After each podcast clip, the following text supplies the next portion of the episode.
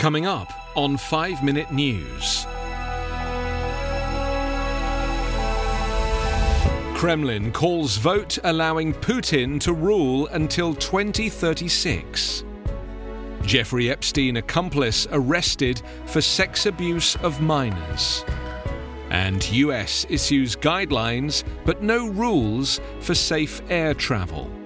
It's Friday, July 3. I'm Anthony Davis. The Kremlin said Russians had shown how much they trusted President Vladimir Putin with a nationwide vote that gave him the right to run for two more terms, while people wondered on Thursday whether he really would stay on another 16 years. Announcing final results of the week long vote, officials said nearly 78% of voters had backed changes to the constitution allowing Putin, whose fourth term as president ends in 2024, to run for two more back to back six year terms.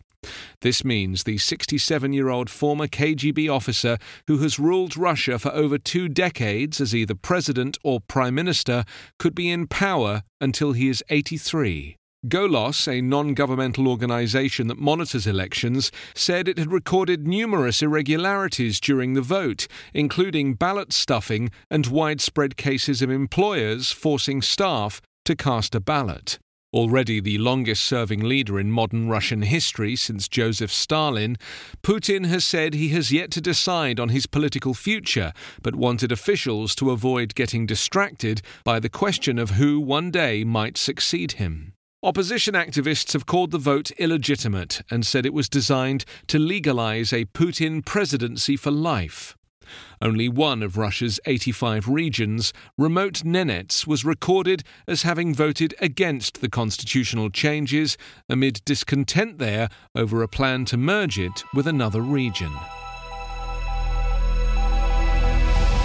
British socialite Ghislaine Maxwell was arrested Thursday on charges she helped lure at least three girls, one as young as 14, to be sexually abused by the late financier Jeffrey Epstein, who was accused of victimizing dozens of girls and women over many years. According to the indictment, Maxwell, who lived for years with Epstein and was his frequent companion on trips around the world, facilitated his crimes and on some occasions joined him in sexually abusing the girls.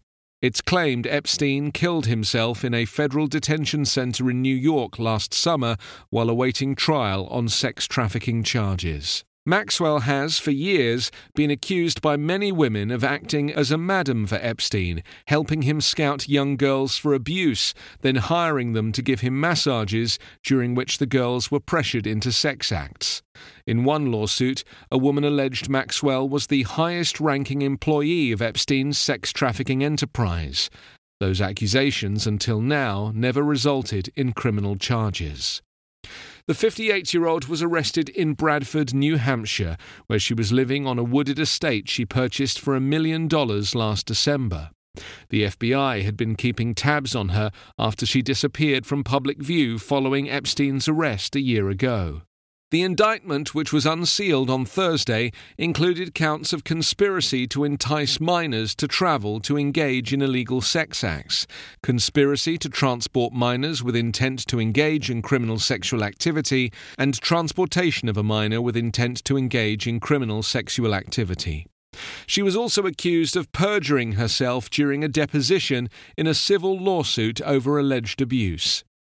At a brief hearing on Thursday, a magistrate judge ordered Maxwell to remain in custody while she is transferred to New York for a detention hearing there. Among the most sensational accusations was a claim by Virginia Roberts Giuffre that Maxwell arranged for her to have sex with Britain's Prince Andrew at her London townhouse.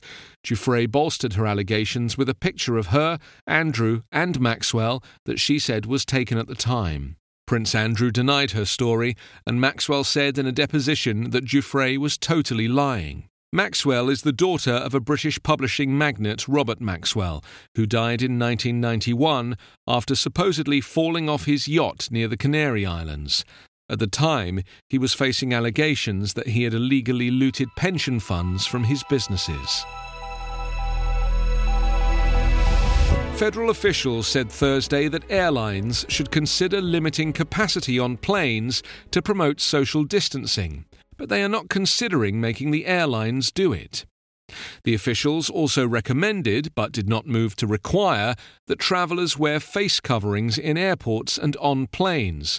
All leading US airlines now require passengers to wear masks, but regulators have refused a request by the airlines to make it a federal rule. The Transportation, Homeland Security, and Health and Human Services departments made those and other recommendations in a report containing guidelines for reducing the risk of spreading the new coronavirus by air travel. The agencies said airlines and airports should take steps to increase social distancing, clean surfaces touched by passengers, and ask passengers about their health to discourage people who may be ill from travelling. The issue of limiting capacity on planes gained new urgency this week when American Airlines joined United Airlines in trying to fill every seat on every flight. The move was criticized by the government's top expert on infectious diseases, Dr. Anthony Fauci. Other airlines, including Delta, Southwest, and JetBlue, say they are temporarily leaving one third or more seats empty to create more space between passengers. You can subscribe to 5 Minute News with your preferred podcast app. Ask your smart speaker or enable 5 Minute News as your Amazon Alexa flash briefing skill. Please leave a review on iTunes Podcasts or Amazon.